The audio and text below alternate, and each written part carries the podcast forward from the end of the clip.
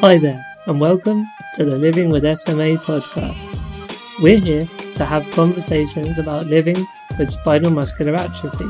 Throughout this podcast, we will be covering lots of different topics from preparing for university, getting the most from your personal budget, sex and relationships, and lots, lots more.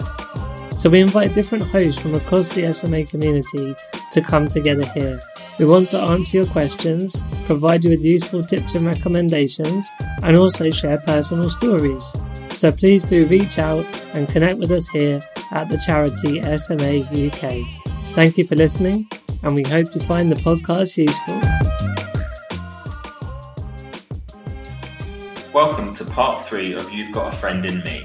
In this final part, we talk about the benefits of being a PA the media representation of PAs, and the positive relationships between PAs and why people should consider becoming a carer.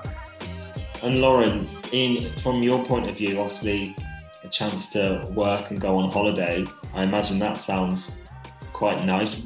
What other rewards are there, would you say, to to being a PA? What what benefits come with it?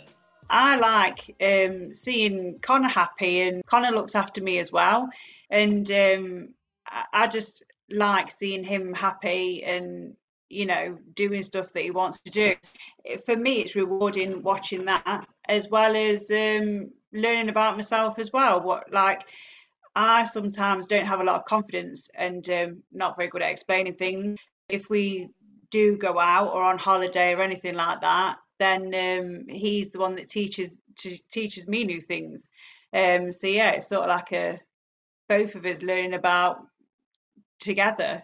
And sort of touching on you, sort of Louis and, and Connor both there, sort of mentioning holidays. I don't know if you've both ever seen the film. I want to talk a little bit briefly about sort of media representation of um, PAs and care in general.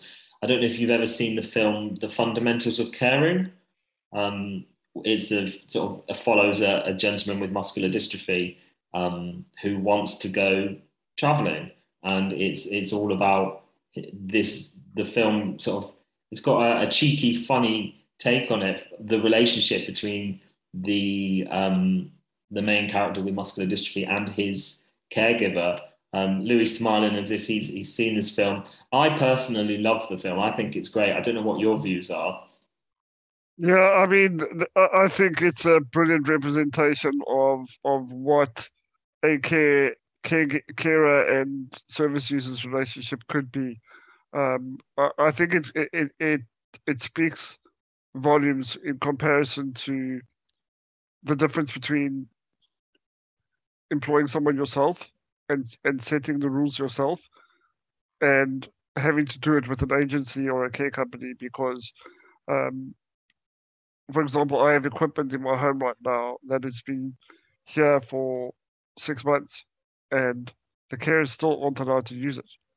You know that that that's equipment that I could potentially heavily rely on if I get ill, and knowing that my carers can't use it, it, it does. It gives you a lot of anxiety, and and I think that movie is, a a very good representation of the possibilities if you are in the position to employ your own staff and make the rules yourself. Uh, it, it really allows you to tailor that experience. And I mean, it reminded me a lot of my relationship with Leonard because in South Africa, it's a little bit like the Wild West. Uh, there aren't many rules when it comes to care unless you're in a care home.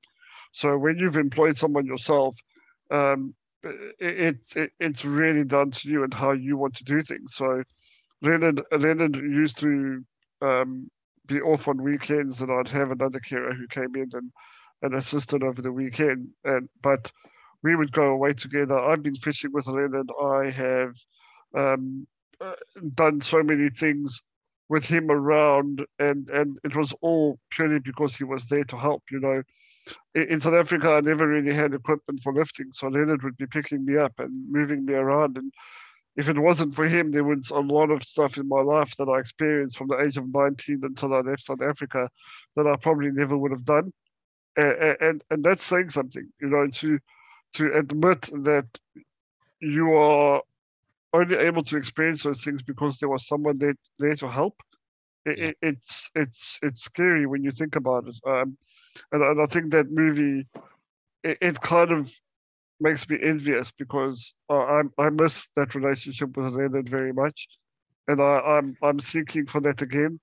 I know that I probably will never ever be able to replace Leonard on that level, but if I can get close to where where we were, I would be a very happy person.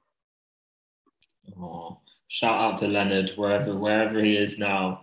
I'm sure your paths will cross again one day. And as we sort of come to a, a, bit of an end, guys, I want to sort of just wrap up with you guys on a on a positive note. Um, we we're promoting um, the positive relationships here between um, PAs and for anyone who's maybe watching and potentially thinking about joining a career in care, what would you say, Connor, to someone who's potentially thinking of um, becoming a carer? What message would you say?